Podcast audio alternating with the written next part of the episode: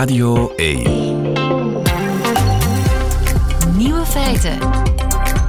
Met Lieven van den Houten. Dag en welkom bij de podcast van Nieuwe Feiten van vrijdag 15 september 2023. In het nieuws vandaag dat morgen heel misschien het wereldrecord klok simultaan dammen wordt verbroken. Klok simultaan dammen. Inderdaad, dat betekent dat je tegen verschillende mensen tegelijkertijd damt. Het huidige wereldrecord staat op naam van de Rus Alexander Georgiev, die tegen 45 tegenstanders tegelijkertijd speelde en won. Maar de Nederlander Martijn van IJzerdorm die gaat proberen om 50 mensen te verslaan. De regels zijn heel streng. Martijn krijgt maar 2 seconden bedenktijd voor iedere zet en moet 70% van de partijen winnen om het nieuwe wereldrecord in handen te hebben. Maandenlang is hij al aan het trainen, niet alleen op het dammen zelf, maar ook fysiek omdat zijn tegenstanders in een grote cirkel zitten, heeft Martijn ook cardio gedaan. Kwestie van niet al te moe van het rondwandelen te worden.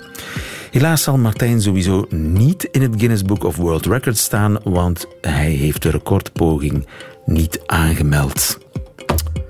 Martijn toch. De andere nieuwe feiten vandaag. Jens Fransen is aangekomen in Derna, de halfverwoeste stad in Libië en Annelies Bontjes in het rampgebied in Marokko. Gisteren zijn de Ig Nobelprijzen uitgereikt en we spelen de Nieuwe Feiten Vrijdag quiz. De Nieuwe Feiten van Bas Birker die hoort u in zijn middagjournaal. Veel plezier. Radio 1. Nieuwe feiten. Jens Fransen, goedemiddag. Goedemiddag. 20.000 doden volgens sommige schattingen. De ware omvang uh, van de ramp in Derna in Libië wordt nu pas uh, duidelijk. Jij bent er sinds gisteren op de plek waar ja, die rivier opgejaagd door twee dambreuken ja, een, een stad zowat heeft weggevaagd, Derna. Wat, wat zie je op dit ogenblik? Ik sta op dit ogenblik aan de kust van Derna. En dat is de plek waar al dat, ja, die huizen, die appartementsgebouwen, die auto's, die duizenden mensen ook allemaal de zee ingespoeld zijn met een ongelooflijke kracht. Als je ziet dat delen van ja, betonnen appartementsgebouwen volledig weggevaagd zijn. Dan kan je voorstellen, iemand zei het, die, die het had meegemaakt, hè, wiens vrouw en, eh, en, en kind vermist is die zei het was een bom van water die passeerde. En om je een beetje een beeld te geven, hè, hoe het ruikt hier. Hè. Ik sta hier aan de Middellandse Zee. Mensen waren hier net zo'n Zodiac, zo'n bootje in, eh, in, in de zee aan het eh, brengen. En je hebt hier die vreemde mengeling tussen aan de ene kant ja, dat zilte, zoute geur, wat voor mij vaak vakantie is. En dan aan de andere kant ja, die zoete weegeur van de lijken die hier overal aanspoelen en die je in de stad ziet ja, dus overal lijken, die, die geur is alles overheersend. Ja, zelfs in die zin dat er hier ook heel witte pakken nu rondlopen, met, met, met eh, mondmaskers op. Ja, en dat zijn mensen die hier bijvoorbeeld aan de kust, maar ook in de stad zelf, lijken gaan verzamelen. En die worden dan in ja, van die lijkzakken gestoken en die worden dan met auto's verzameld en weggebracht.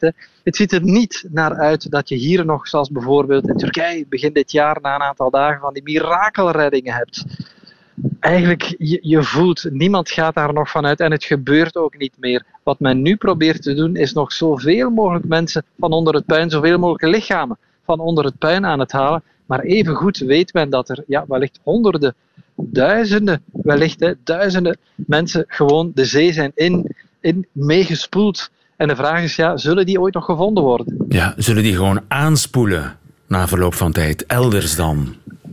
Een aantal daarvan spoelen aan. Hè. Ik stond vanmorgen een eh, uur of twee geleden waar om en bij de 100 lichamen aanspoelen. Ik kan je zeggen, dat is geen mooi zicht. Dat zijn lichamen die dan een stuk opgeblazen zijn. Die worden door die woeste zee teruggeworpen. Het is ook geen mooie zee al. Het vuil zit daarin. Je merkt ook, er is olie mee vanuit de stad gestroomd, vanuit de auto's. Het is eigenlijk een heel echt, een heel lelijk, vuile zee. Ja. En hoeveel procent van die stad staat nog rechtop? Een aantal delen staan nog rechtop. En je moet weten, het is een stad die aan de kust ligt. En achter die, uh, achter die kust heb je een aantal bergen. De hoger gelegen stukken, die hebben het uh, vrij goed gehaald. De stukken die wat verder van die rivieren lagen, relatief. Maar je merkt wel dat dit is een spookstad geworden. Op de hoger gelegen delen, daar heb je hulpverleners, mensen van het leger. Maar bijvoorbeeld, ik, ik ben daar net naar die, ja, wat nu terug een rustig kabbelende rivier is geweest. Hè ik kan dat eigenlijk het best omschrijven. Ik heb jaren geleden in Arizona aan de Grand Canyon gestaan. Wel, ik moest denken aan de Grand Canyon, maar dan eentje uit de hel, met allemaal gebouwen die een muur vormen, een soort muur van, van, van puin van anderen. En daartussen heb je dan die canyon met die vandaag opnieuw rustig kabbelende rivier. Ja. Is de stad eigenlijk nog te bereiken? Zeer moeilijk. Wij zijn gisteren via een konvooi naar hier kunnen rijden. Um, en dat begint relatief goed, maar dus de grote kustweg die ik in de tijd van de Arabische lente heb genomen, hè, die lag een, een, een, grote kustweg, toen ik hier ook al was, tien jaar geleden, die is grotendeels overstroomd op een, een aantal honderd kilometers van hier. Dus je moet al snel dat hoogland in en dan rijd je op kleinere banen. Maar als je dan hier in de buurt van Derna komt, ja, op een bepaald moment, we waren gelukkig met 4x4's, met jeeps, maar rijd je eigenlijk een stuk een veld in en je ziet, ja, je volgt dan de voorgangers, het was donker, en dan rij je het laatste stuk door de velden om dan uiteindelijk weer ja, dat stadsweefsel binnen te rijden. Dus een aantal van die bruggen, ook in de buurt rond Derna, zijn gewoon weggespoeld door die enorme hoeveelheid regen. En uh, heb je onderdak kunnen vinden? Um, technisch gezien zou ik het geen onderdak noemen. Bon, ik misschien wel. Ik heb in, uh, op de autozetel geslapen gewoon. En mijn cameraman Ludwig, die heeft ergens een matras gevonden en die heeft zich gewoon voor de auto gelegd. Dus technisch gezien had hij geen onderdak, want die sliep onder de ster. Juist. En heb je daar al veel hulpverlening gezien? Of moeten de mensen zichzelf proberen te redden? Nee, de hulpverlening hier is wel op gang gekomen. Ja, je hebt zware bulldozers. Ja, je hebt veel kranen. Maar die kunnen vandaag de dag eigenlijk niet meer doen. Hè. Eh, mensen redden kunnen die niet meer doen. Wat men nu probeert te doen, is een aantal wegen opnieuw bereikbaar maken.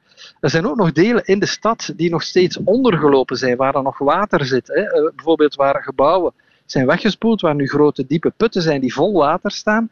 Dat soort dingen die worden nu leeggepompt. Aan de oever zie je dan mensen staan met speurhonden om te kijken van kijk, zijn er lichamen die we eventueel nog kunnen bergen. Ja. Maar mensen nog levend eruit halen, daar is eigenlijk geen hoop meer voor. En uh, eten, drinken, hoe zit dat? Laten we zeggen dat uh, op dit ogenblik zowel het ontbijt als de lunch als wellicht mijn avondeten vandaag bestaat uit één mars. Maar dat kan nog veranderen. Hè. In, in rampgebieden moet je kijken, uh, je werkt, je voelt wel, soms als je ergens stopt, bieden mensen je een koffie aan of andere. We hebben een aantal piepkleine dingen nog mee, maar uiteindelijk zullen we ook wel iets moeten gaan vinden. En ik ga ervan uit, zoals altijd, dat komt wel goed.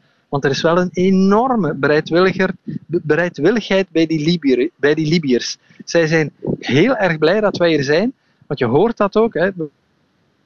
We uh, hebben straks een stuk op het journaal. Die man zegt: Ik ben zo blij dat iemand hier is om het verhaal te komen vertellen van wat hier gebeurd is en wat hier op dit ogenblik aan het gebeuren is. Ja, in de hoop dat daar meer hulpverlening uh, op afkomt. Ik vraag me ook af uh, welke regering en welke leger is daar bevoegd? Want ja, Libië heeft er daar twee van, dacht ik. Ja, wel, het, 80% van het grondgebied en zeker het volledige oosten van Libië, waar wij op dit ogenblik zijn, die is eigenlijk in, eh, dat is eigenlijk in handen van die krijgsheer eh, Khalifa Haftar. Um, en, en, dat is de man die eigenlijk hier alles in handen heeft. Hè. Die heeft ook een uitgebouwd leger, een eigen administratie. In Tripoli heb je dan een veel kleiner gebied waar dan de officieel erkende regering is.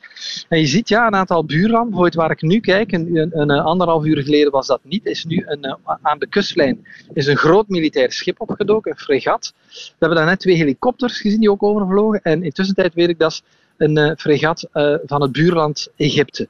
Dus je voelt die, uh, zowel de helikopters beginnen te komen, maar natuurlijk, ja, dit weekend zullen we bijna zeven dagen na die ramp zijn. Hè. Je merkt ook, toen wij toekwamen, kwamen de grote netwerken CNN, was hier nog maar vanmorgen aan het toekomen. Dus het is heel erg moeilijk om hier te geraken. Libië is een heel erg moeilijk land om te werken. Niet alleen voor journalisten, maar vooral ook voor hulpverleners. Dus die politieke situatie maakt de zaak alleen maar uh, ingewikkeld. Maar heb je het gevoel dat die, die, die twee regeringen elkaar bekampen op dit moment? Of, of werken ze samen? Um, te veel samenwerken hier op het terrein, dat is voor mij heel erg moeilijk om, om in te schatten. Wat je wel ziet, als hier op het terrein gewerkt moet worden, dan is het heel duidelijk het kamp Haftar die het moet doen en die het ook doet. We hebben gisteravond, toen we in het donker reden, zijn we lange kolonnes voorbij gestoken. Ik, ik heb min of meer geteld, maar het is niet precies 80, 90 uh, militaire voertuigen met militairen die op weg zijn naar hier. Als ik nu gewoon uh, 360 graden omdraai, achter mij zie ik uh, twee auto's met Zodiacs, waar mensen in militaire uniforme commando stond daarop. Die hebben een van die Zodiacs nu het water ingelaten. Zij gaan nu ook beginnen kijken of ze eventueel nog lichamen kunnen vinden in dat vuile bruine water. Dus ja, er wordt wel wat gedaan, maar hier is het echt wel het, uh, de oostelijke regering, de formele regering dan, van Khalifa Haftar die het hier aan het doen is. Ja, maar het, gaat, het komt allemaal heel erg uh, traag op gang. Uh, de lijkengeur is nauwelijks te harden in Derna, zeven dagen na de ramp. Ter plaatse voor ons is Jens Fransen. We horen meer van jou zodra je meer nieuws hebt. Dankjewel en hou je sterk daar. Graag gedaan.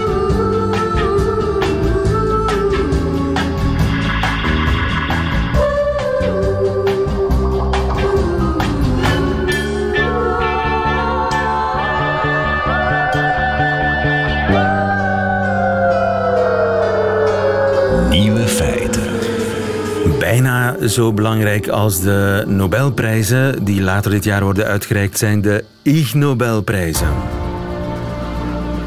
Well, this is the year 2023.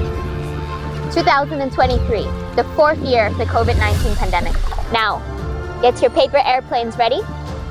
I said, get your paper airplanes ready, because the 33rd first annual Ig Nobel Prize ceremony is about to begin.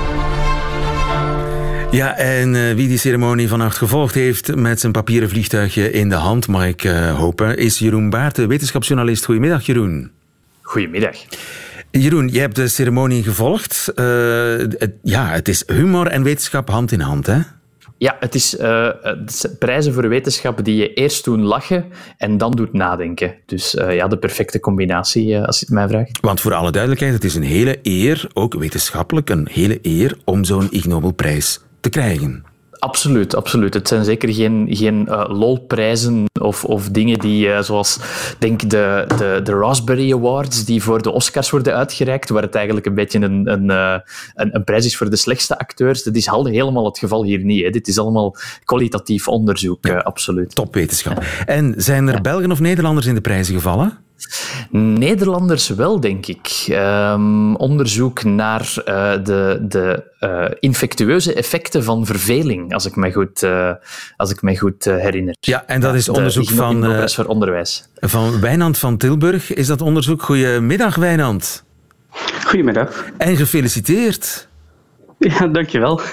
Jij werkt niet in Nederland, maar in Engeland. En uh, je hebt een uh, Ig Nobelprijs gewonnen voor je onderzoek naar verveling. Wat, wat heb jij ontdekt? Nou, wat, wat wij onderzocht hebben is hoe verveling uh, studenten en scholieren beïnvloedt. Um, en wat we gevonden hebben is dat, dat ongeacht het lesmateriaal, dat, dat studenten zich al gaan vervelen bij voorbaat als ze denken dat een klas saai gaat zijn. En mijn collega's hebben ook gevonden dat uh, docenten die zelf heel erg verveeld zijn met hun eigen vak, uh, die dat, dat die dat overbrengen op hun studenten en vervolgens de studenten zelf ook verveeld gaan raken. Ja, dus verveling is besmettelijk. Precies. En het al, alleen al denken dat iets uh, vervelend zal zijn, maakt het eigenlijk al vervelend. Heb ik het zo goed begrepen? Ja, dat klopt. Ja, dat klopt. Dus wij, deden bijvoorbeeld een experiment waarbij we een groep verdeelden in mensen die, uh, die dachten dat een les vervelend zou zijn en een groep die dat niet dacht. En vervolgens kregen ze exact dezelfde uh, uh, les te zien. En, en waarin die studenten die, die dachten dat het vervelend zou zijn, die, die vertelden ook dat het inderdaad vervelend was. Ook al is er geen objectieve reden daarvoor. Is dat iets waar je altijd van gedroomd hebt, zo'n Ig Nobelprijs? Stiekem wel een beetje, ja. Uh, ik, ik, had het niet verwacht dat we hem zouden krijgen. We, we hebben, in het verleden hebben ze ooit uh, uh, wat gerapporteerd over ons onderzoek. Maar ja, dit is wel echt een hele eer. Ja, en dus jouw carrière is gemaakt. Hè? Wijnand van Tilburg, je ouders zullen zeer trots op je zijn. En terecht, nogmaals gefeliciteerd met je Ig Nobelprijs. Fijne dag verder. Zij, Jeroen, ehm, ja? de categorie natuurkunde. Wie heeft de, Nobel, de Ig Nobelprijs natuurkunde gewonnen? De Ig Nobelprijs natuurkunde ging naar een, een, team onderzoekers die hebben onderzocht wat de invloed is van het, uh, het paargedrag van vissen op het mixen van verschillende lagen van de oceaan. En blijkbaar is het, uh, zijn parende anchovissen, of anchovies, uh, die kleine visjes, die beïnvloeden het mixgedrag van water in de oceaan, de verschillende lagen, um, zeer hard. Ja. Dus, dus de, seksualiteit van de anchovies heeft invloed op, het zee, op de omroering van het oceaanwater. En wat is Inderdaad, daarvan die- dan weer de, het resultaat? Die veroorzaakt intense biofysische turbulentie, zoals ze het zo mooi uitdrukken. Het, het resultaat daarvan is de temperatuur van het water wordt beïnvloed, um, de, de, de, ja, de hele biodiversiteit in die waterlagen. De, de oceaan is eigenlijk best wel gesegmenteerd in verschillende lagen. En door de activiteit van die vissen, ja, dat is nu een factor die je moet meenemen in het bestuderen van de oceaan op, uh, op die plekken. Ja.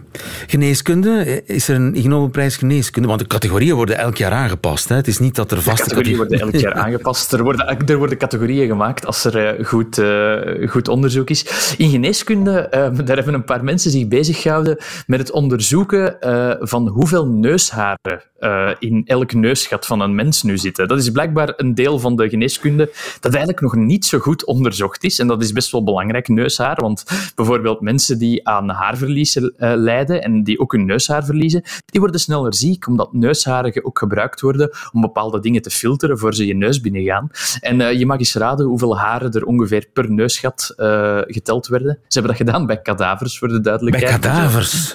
Mooie job. Ja, absoluut. hoeveel haar? Ik denk oh, 100. 100.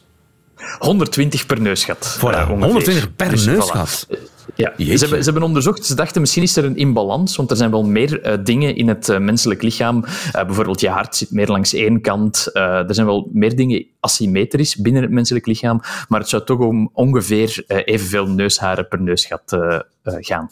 120 neusharen per neusgat. Ik, ik neem het mee als het ware. Voor het eerst, want of, of uh, dat gebeurt in elk geval niet zo, niet zo vaak, is er een, een Nobelprijs literatuur ook uitgereikt bij de Ig Nobelprijzen de Nobelprijs voor de literatuur. Uh, die moet ik eventjes nakijken. Ja, dat was, um, dat was een team van neurowetenschappers die eigenlijk onderzocht hebben wat mensen voelen als ze een woord veelmaal herhalen. Dus als je bijvoorbeeld zegt, zegt ik ben heel, heel, heel, heel, heel, heel, heel, heel, heel blij dat ik deze prijs gewonnen heb, wat dat dan met je hersenen doet en welke delen van je hersenen dan geactiveerd worden. En eigenlijk door dat precieze fenomeen te bestuderen, kunnen ze meer te weten komen over hoe dat taal werkt en hoe dat ook het beloningsgebied werkt in je hersenen. Want wat blijkt, een woord veelmaal herhalen, dan beloon je je hersenen eigenlijk een heel klein beetje. Ja, maar ook uh, als je een woord heel vaak herhaalt, dan gaat het plotseling heel raar klinken. Ja, dat klopt. Um, de, de words go weird on you, ja. absoluut. Ja. Als, als je uh, acht keer zonnig zegt, zonnig, dan eerst zeg je zonnig, ja, het is zonnig, maar zeg dat is acht keer. En dan wordt het een heel raar woord. Zonnig. Dan begin je daarover na te denken, begin je te ontleden, absoluut. Zonnig, ja. zo, raar, zonnig zo raar het ja. klinkt. Dus daar, dat is de Ig Nobelprijs literatuur. Um, is er nog één die we vergeten zijn? Communicatie bijvoorbeeld. Er is ook een Nobelprijs communicatie. Ja, dat, dat is eigenlijk een beetje een, een, een, onderzoek dat er een beetje op lijkt. Dat zijn mensen, ook weer neurowetenschappers, die hebben um, onderzocht uh, welke uh, hersendelen geactiveerd worden bij mensen die expert zijn in achterste voren spreken. Dus mensen die vaak volledige zinnen... Um, ik denk Bruno van den Broeken is een, een Vlaamse acteur die is dat, denk ik belachelijk goed kan. Ja, ik denk het. Ik meen me dat te herinneren. Uh, pin me daar niet op vast. Maar sommige mensen kunnen dat dus heel goed. En eigenlijk door te leren hoe die mensen die speciale skill gebruiken, leren we ook meer over mensen die, laten we zeggen, normaal praten. Want het zijn heel andere gebieden van je hersenen die je activeert. Als je, zeker sommige mensen kunnen dan met zeer lange zinnen, ik kan misschien ja, mijn eigen naam, Jeroen, uh, uh, ja, om het fonetisch om te, om te, te rijden, zoiets, weet ik veel. Um, maar, maar andere mensen kunnen dan met heel lange zinnen. En uh, ja, die gebruiken andere delen van hun hersenen. En dat is zeer interessant om, om taal te bestuderen. Oké. Okay. En misschien dat uh, Bruno van den Broeke zich ook kan uh, opgeven als uh, proefkonijn. Hè? Misschien is dat wel interessant absoluut, voor vervolgonderzoek. Ja. Geweldig. Wanneer zijn de echte Nobelprijzen nu ook alweer? Dat is uh, begin... Dat is begin oktober. Uh, elke dag, ik denk vanaf 2 oktober, wordt er een Nobelprijs bekendgemaakt. Te beginnen met die uh, van de geneeskunde, dan fysica, dan chemie en ja. zo verder. Dus die worden per dag bekendgemaakt. Ja, maar bijna zo belangrijk zijn de Ig Nobelprijzen. En die zijn gisteren uitgereikt. Dankjewel, Jeroen Baert. Goedemiddag. Graag gedaan. Nieuwe feiten. De ontdekking van België. En dan verschijnt hier in de studio met een stralende glimlach het zonnetje Annelies Bontjes, de correspondent Brussel voor het Nederlandse dagblad Trouw, om te vertellen wat ze deze week aan ons land heeft ontdekt. Maar ik zie geen Annelies. Annelies, waar ben je? Ja, ik ben uh, heel ergens anders. Ik zit uh, op dit moment in Marrakesh, in Marokko. In Marokko ben je aan het spijbelen? Uh, wel spijbelen van het examen Vlaams, inderdaad. Maar, dat zullen we nog wel zien. Oh. Maar je bent dus in Marokko. Ben je, naar daar ja, ben je daarheen gestuurd door je, je bazen? Ja, klopt. Ik werd ehm, zaterdagochtend gebeld, een paar uur nadat de aardbeving gebeurd was. Toen vroeg ze of ik hier naartoe wilde gaan om verslag te doen. En een paar uur later zat ik in het vliegtuig. En wat is jou ehm, opgevallen in Marrakesh bijvoorbeeld? Nou, ja, ik vond het best spannend natuurlijk, want ik had ook de, de beelden gezien. Ehm, maar in Marrakesh viel het over het algemeen echt mee. Ehm, ik, toen ik hier aankwam, ben ik eerst een rondje door de Medina gaan lopen, door het oude centrum. En ik had gehoord dat die bekende grote moskee, dat daar schade was. Dus ik dacht, ik ga daar eerst kijken. En er waren inderdaad veel beschadigde gebouwen in, uh, hier in Marrakesh. Maar ook veel gebouwen die, uh, ja, die uh, hoe noem je dat, scheuren hadden in de muren, maar die niet echt totaal verwoest waren. Um, ja, de mensen waren wel enorm aangedaan. Als je, ook al zag het er van buiten dan uit alsof de stad redelijk intact nog was op een aantal verwoeste gebouwen. En als je de mensen sprak, waren ze ontzettend in shock nog, heel verdrietig. En wat ze eigenlijk allemaal zeiden was, ja, het is hier, hier zijn het gebouwen, maar daar boven in de bergen, daar, uh, daar zijn zoveel mensen dood, er zijn zoveel slachtoffers. Dat zijn de plekken waar mensen in Marrakesh dan vaak vrienden of familie hadden wonen. Dus uh, ja, die dag daarna ben ik dan naar de bergen gegaan. En dat was inderdaad wel echt nog een hele andere realiteit. Ja, en hoe ga je daar dan naartoe? Want ik neem aan dat er geen bus rijdt. Nee, nee, er rijdt geen bus. Nee, uh, nee dat was ook nog wel een uitdaging. Er, ja, in de meeste gebieden zijn slecht bereikbaar en kun je echt alleen met zo'n 4x4 auto komen. Maar uh, die waren op dat moment al allemaal uh, ja, uitgeleend aan, aan hulporganisaties. Of nee, niet organisaties, maar gewoon mensen die iets wilden doen. Um, maar ik had gehoord dat er een plek was als niet en dat die plek nog wel bereikbaar was met de auto enigszins. Dus ja, ik ben gewoon de volgende ochtend vroeg naar het centrale plein hier geweest. Ik heb een taxichauffeur aangehouden en, en gevraagd of hij me naar als niet wilde rijden. Ja. Uh, ja. En wat trof je daar aan? nadenken, maar... Uh, um, nou ja, dat, hoe hoger je eigenlijk uh, in de bergen gaat. Als Nier ligt ongeveer 50 kilometer buiten Marrakesh. En hoe hoger je eigenlijk in de bergen komt, hoe meer rotsblokken en puin je onderweg ook tegenkomt. Um, langs de weg zaten families in zelfgemaakte tenten. Um, soms moesten we een, uh, ja, een hele ruime, gevaarlijke bocht maken met de taxi, omdat er rotsblok op de weg zat die, uh, die het enigszins versperde. Maar uiteindelijk konden we met de auto wel uh, in Asni komen. En ja daar, ja, daar zag je echt de extreme verwoesting inderdaad van die aardbeving. Die ja, huizen in puin. Um, en ja, eigenlijk stond er geen enkel huis meer uh, dat niet beschadigd was. De huis waarvan er nog een muurtje stond. Ja, als je daar binnenkwam, dan, uh, dan zag je ook alleen maar een hoop stenen eigenlijk. Daken die kapot zijn, muren die kapot zijn. En uh, alle inwoners zaten eigenlijk voor hun huis op de grond. Omdat ze niet meer naar binnen kunnen of, of durfden. Omdat ze bang waren dat het alsnog zou instorten. Dus, ja. ja. En, en, slapen ze daar dan ook? Op de grond? Slapen daar ook, ja. Voor ja, hun met, huis? Voor hun huis, ja. Met hele familie samen. Um, ik sprak uh, een familie aan en, uh, um, en een meisje die uh, vertelde dat ze nu dat ze normaal gesproken hier met twee families woonde, maar nu met vier, want die waren dan uit nog iets hoger gelegen gebied gekomen waar, ja, waar, waar het nog erger was. Dus je ziet wel dat de mensen enorm naar elkaar toe trekken. Um, en wat me ook meteen opviel was ja, die mensen zitten in zo'n heftige situatie. Ze zijn compleet in shock. Ze hebben geen huis meer. Ze hebben familie en vrienden verloren. Maar wat ze doen is elkaar meteen helpen. Er was een vrouw um, die had een vijgenboom in haar, thuis, in haar tuin staan. En um, die was met een tas met vijgen onderweg om die uit te gaan delen. Uh, er waren mensen die dekens naar elkaar aan toe waren uh, brengen. Die ze weer van iemand anders hadden gekregen of zo. Het is echt zo heel erg het is totaal niet ieder voor zich daar. Die, ja. uh, en die regio staat er ook wel onbekend dat de mensen die er vandaan komen um, in de bergen ja, solidair met elkaar samenleven. Ze moeten ook wel in kleine gemeenschappen die heel hecht zijn, maar ook na zo'n ramp blijft die mentaliteit overeind. Ja, want overdag is het bloedheet en s'nachts is het heel koud.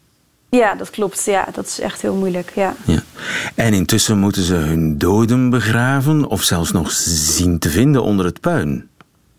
Ja, ik was er dus in dit gebied op ehm, maandag dan was dat.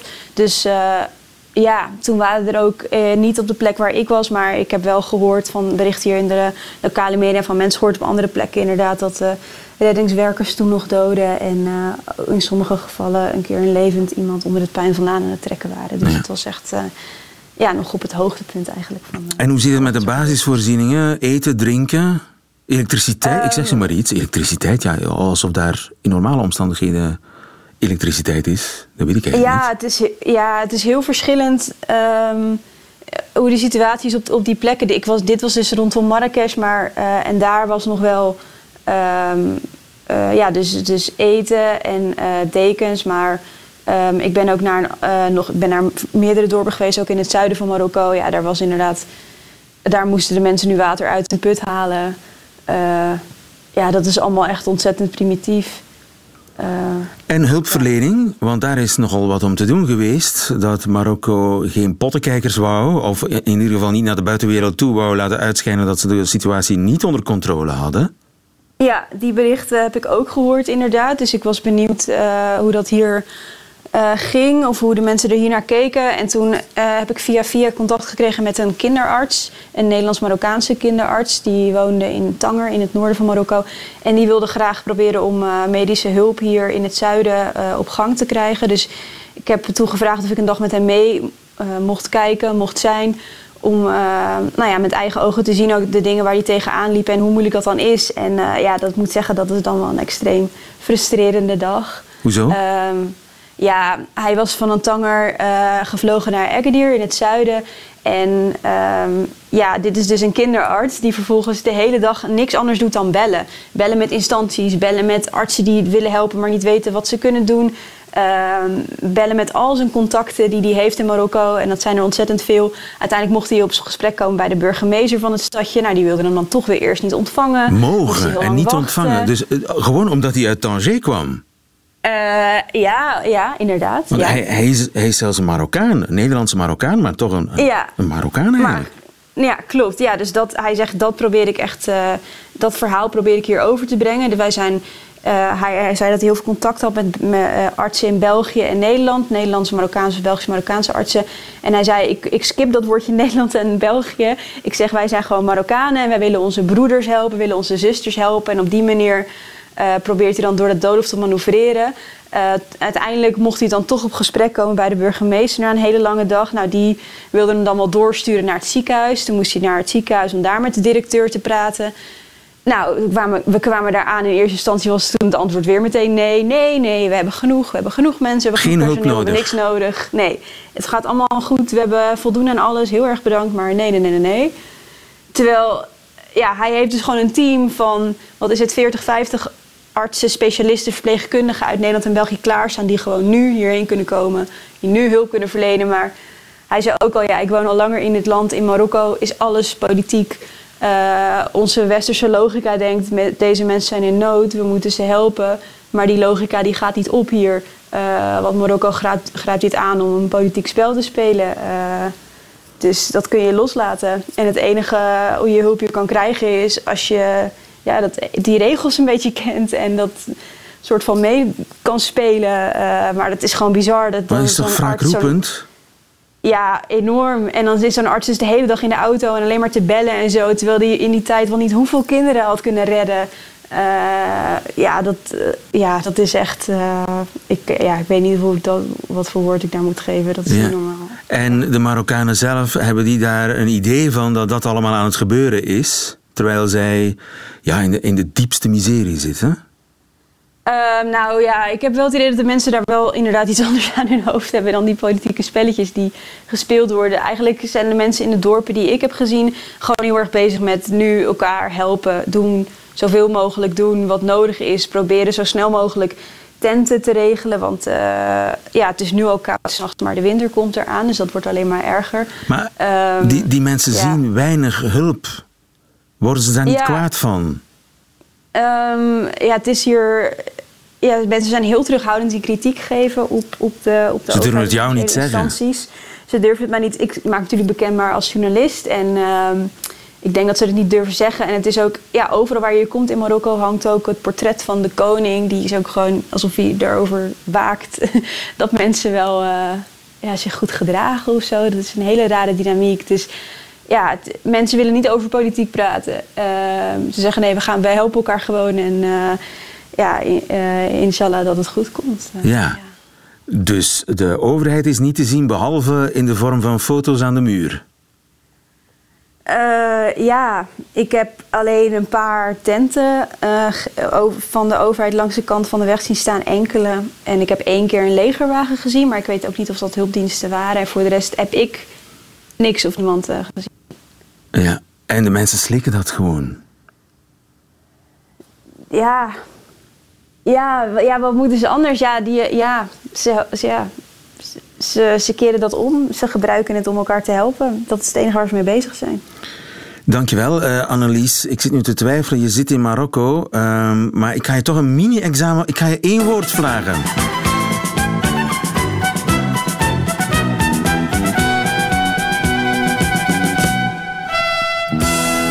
Examen Vlaams. Nee, nee, nee, nee, nee. Je ontsnapt er niet aan, eh, Annelies. Wat is brossen? Brossen. Brossen. Eh, nou, als, ja, is dat eh, ru- ruzie zoeken? Nee, het is wat jij deze week gedaan hebt. Eh, in Marokko zijn eigenlijk. Nee, spijbelen. Brossen. Oh, spijbelen. Ga je naar de les? Nee joh, ik ga brossen. Oké, oké, oké. Tot volgende week, Annelies. Yes, dankjewel. Oké, tot volgende week.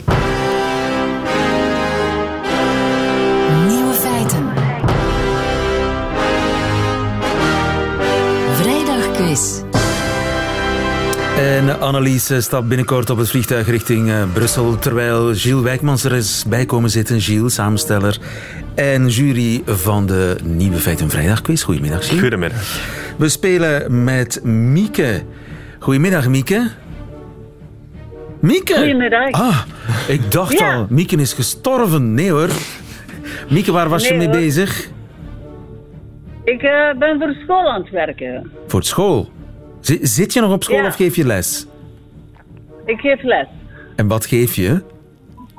Ik geef les aan verpleegkundigen. Oké, zeer nuttig werk. Je speelt tegen Davy, Davy de Houwere uit Kortesum. Dag Davy. Goedemiddag, lieve. Wat, wat was jij aan het doen, Davy? Ik heb net gedaan met middagmaal. En wat stond er op het menu? Eh boterhammen. Boterhammen. En wat lag er op die boterham? Karig met informatie. Oh, van alles. Frikandel, kaas, wat beetje een mosterd. feest in Kortesum. Mosterd kan niet op. Goed, ik ga Ja. jullie kennis testen van vier nieuwe feiten.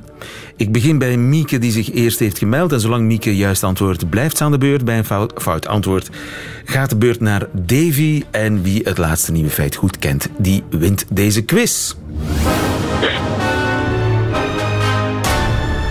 Mieke, als je op reis vertrekt zijn er een aantal essentiële zaken die je altijd meeneemt. Maar wat kan je voortaan thuis laten dankzij een Japanse vliegmaatschappij? Is dat A. Geld? B. Tandenborstel? C. Kleren? Waar zorgt die vliegmaatschappij voor? Nu zeg. Je denkt B. B. Davy. Ehm, A. Denkt A. Het was niet geld, het was niet tandenborstel, maar het was kleren. Ja, het zou nogthans wat zijn als je het geld zou krijgen. Ehm, ja, kleren. Japan Airlines die heeft een proefproject opgestart waarbij dat als je naar Japan vliegt, je bij aankomst in je hotel een koffer kleren klaar hebt liggen. En die kan je dan gebruiken tijdens je vakantie. En na de vakantie dan steek je die koffer, eh, kle- kleren terug in de koffer en dan worden die kleren gewassen en kan je die opnieuw gebruiken. En zo wordt er bagage en dus brandstof en dus uitstoot bespaard. Wauw, zou jij dat doen? Kostuumpje van... Ja. Ja? ja? Ja, ik wil wel dat een Japanner mijn kleren uitkiest. Ik denk dat het alleen maar goed kan eindigen. Mieke, vraag 2 is voor jou. De Amerikaanse krant USA Today zoekt een journalist die maar over één onderwerp moet berichten. Welk onderwerp? A. Aliens? B. Taylor Swift? C. Karpers? Mieke, A. je denkt A. Fout. Spannend, spannend. Davy, het, het zijn geen aliens, maar waar moet die man zich of vrouw zich in specialiseren? Taylor Swift. Taylor Swift. Dat is helemaal goed. Een specialist Taylor, een Swiftie. Ja, een Swiftie. Het is, het is natuurlijk een wereldwijd fenomeen, hè. Taylor Swift. Eh, er worden universiteitscursussen over haar oeuvre gegeven. Eh, haar, de totale uitgaven van haar fans nu tijdens haar Amerikaanse tournee zijn groter dan de hele economie van Aruba. Dus ja, een, een gespecialiseerde journalist eh, dringt zich op. En dat betekent dus schrijven over haar tours en albums, maar ook diepgaande analyses over haar carrière. Heeft Radio 1 een Swiftie nodig? Nee. Dat is duidelijk. Vraag 3 is voor Davy. Davy, voor welk antiek product betalen rijke millennials duizenden euro's op eBay? Is dat A. Videocassettes? B. Discmans? C. Telefoonboeken van hun geboortejaar? Discmans. Je denkt Discmans. Oh. Fout. Hele spannende quiz hebben we vandaag. Mieke, je komt weer in de wedstrijd. Het zijn geen Discmans. C. Je denkt C. Telefoonboeken van hun geboortejaar. Ook niet. Het waren Videocassette. video. Je verwacht het niet, hè? Nee, inderdaad. VHS. VHS. En op eBay wordt er ieder jaar voor 3, 3 miljoen euro aan videocassettes verhandeld. Eh, een paar dingen die het zeer goed hebben gedaan. Een cassette van bijvoorbeeld van Nightmare on Elm Street verkocht voor 5000 euro. 1000 euro voor een tape van Back to the Future. Maar als je nu denkt, ik zit hier op een goudmijn met al mijn video's van vroeger. Ze moeten wel in perfecte originele staat zijn om zoveel geld op te brengen. Millennials. Gaar volk. Raar volk. Davy, slotvraag is voor jou. Heb je die goed, dan win je een boekenbon van 25 euro. In te wisselen bij een confituurboekhandelaar. Wat doen pasbevallen vrouwen volgens een nieuw onderzoek vaker dan vrouwen die nog nooit een kind hebben gehad? A. Gezichten zien in croque-monsieurs. B. Alleen de witte strepen van een zebrapad gebruiken. C. Geeuwen zonder moe te zijn. Wat doen Ik pas... denk C. Je denkt C. Geven zonder moed. Mieke. Mieke, Mieke, Mieke. B. Je denkt B. Fout. Ja. Het is gebeurd.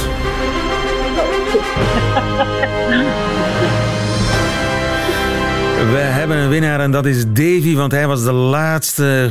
Ongeveer drie vragen geleden. Ja, ja, juist, hij gaf het laatste juiste antwoord. Gezichten zien in croque-monsieurs. Ja, dat noemen wij eh gezichtspareidolie. pareidolie. En bij een nieuw onderzoek hebben ze ontdekt dus inderdaad dat eh, vrouwen die net bevallen zijn of in het afgelopen jaar bevallen zijn, dat vaker doen dan vrouwen die ofwel zwanger zijn of nooit een kind hebben gekregen. Ehm, Omdat ze gefixeerd zijn op gezichten. natuurlijk. ja, het zou iets te maken hebben. De onderzoekers zijn er niet helemaal zeker van, maar met sociale bonding, je ziet, je ziet gezichten makkelijker en dat zou dan ook de moeder-kindrelatie bevorderen. Ja, goed gespeeld, Mieke, maar eh, Davy is de winnaar. Welk boek ga je kopen? Weet je dat al, Davy? Proficiat, Davy. Voilà, ze.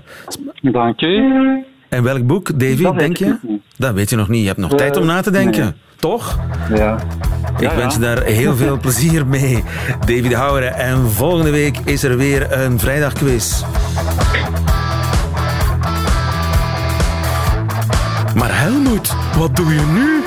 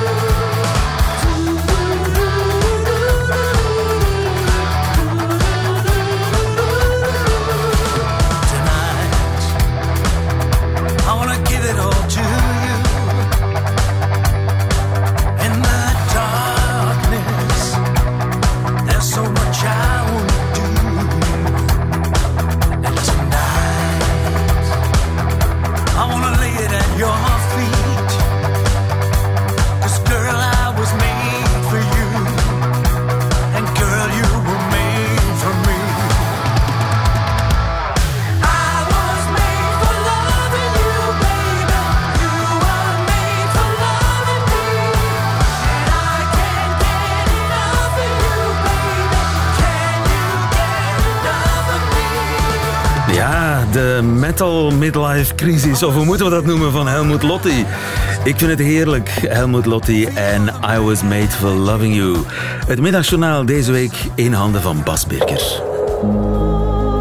Nieuwe feiten. Middagjournaal.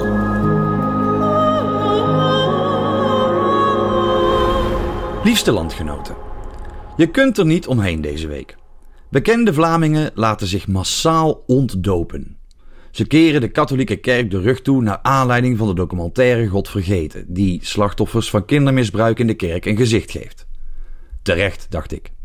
Gevolgd door: Nu al? Kijk, ik krijg het clubblad niet, dus misschien mis ik af en toe het nieuws uit de parochie. Maar ik dacht dat we al wel een tijdje op de hoogte waren van het feit dat de katholieke kerk een dekmantel is. En dan nog een slechte ook, want we kijken er dwars doorheen. De dekmantel van de keizer, om er in het thema sprookjes te blijven. Ik denk bij dit soort BV-getuigenissen vooral, dus de afgelopen decennia vond je het nog wel oké? Pas op, van mij mag dat hoor. Iedereen mag zichzelf wijsmaken wat hij wil. Zo geloof ik bijvoorbeeld heimelijk dat politici verstand hebben. Oké, wetenschappelijk bewijs is daar niet voor, maar ik denk wel dat er iets is.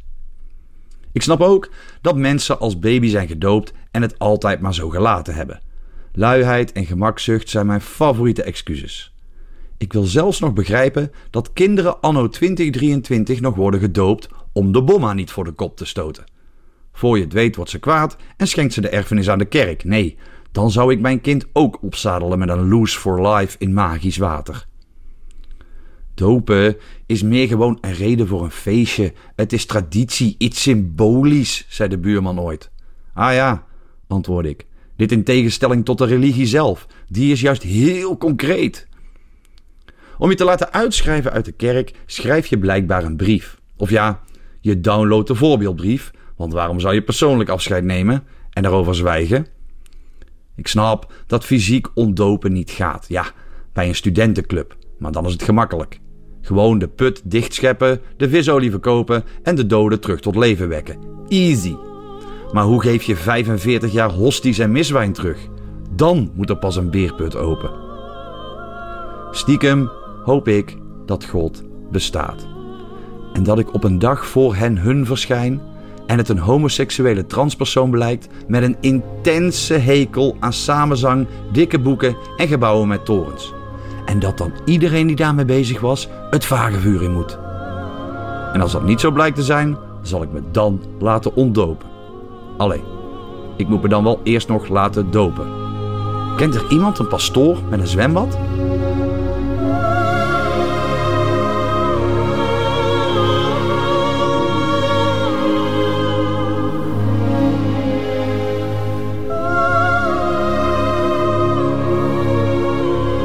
Een priester met een zwembad moet te vinden zijn. Laat het ons weten en wij geven het door aan Bas. Einde van deze podcast. Hoort u liever de volledige nieuwe feiten met de muziek erbij? Dat kan natuurlijk elke werkdag live tussen 12 en 1 op Radio 1 of on demand via de Radio 1 app of website. Tot een volgende keer.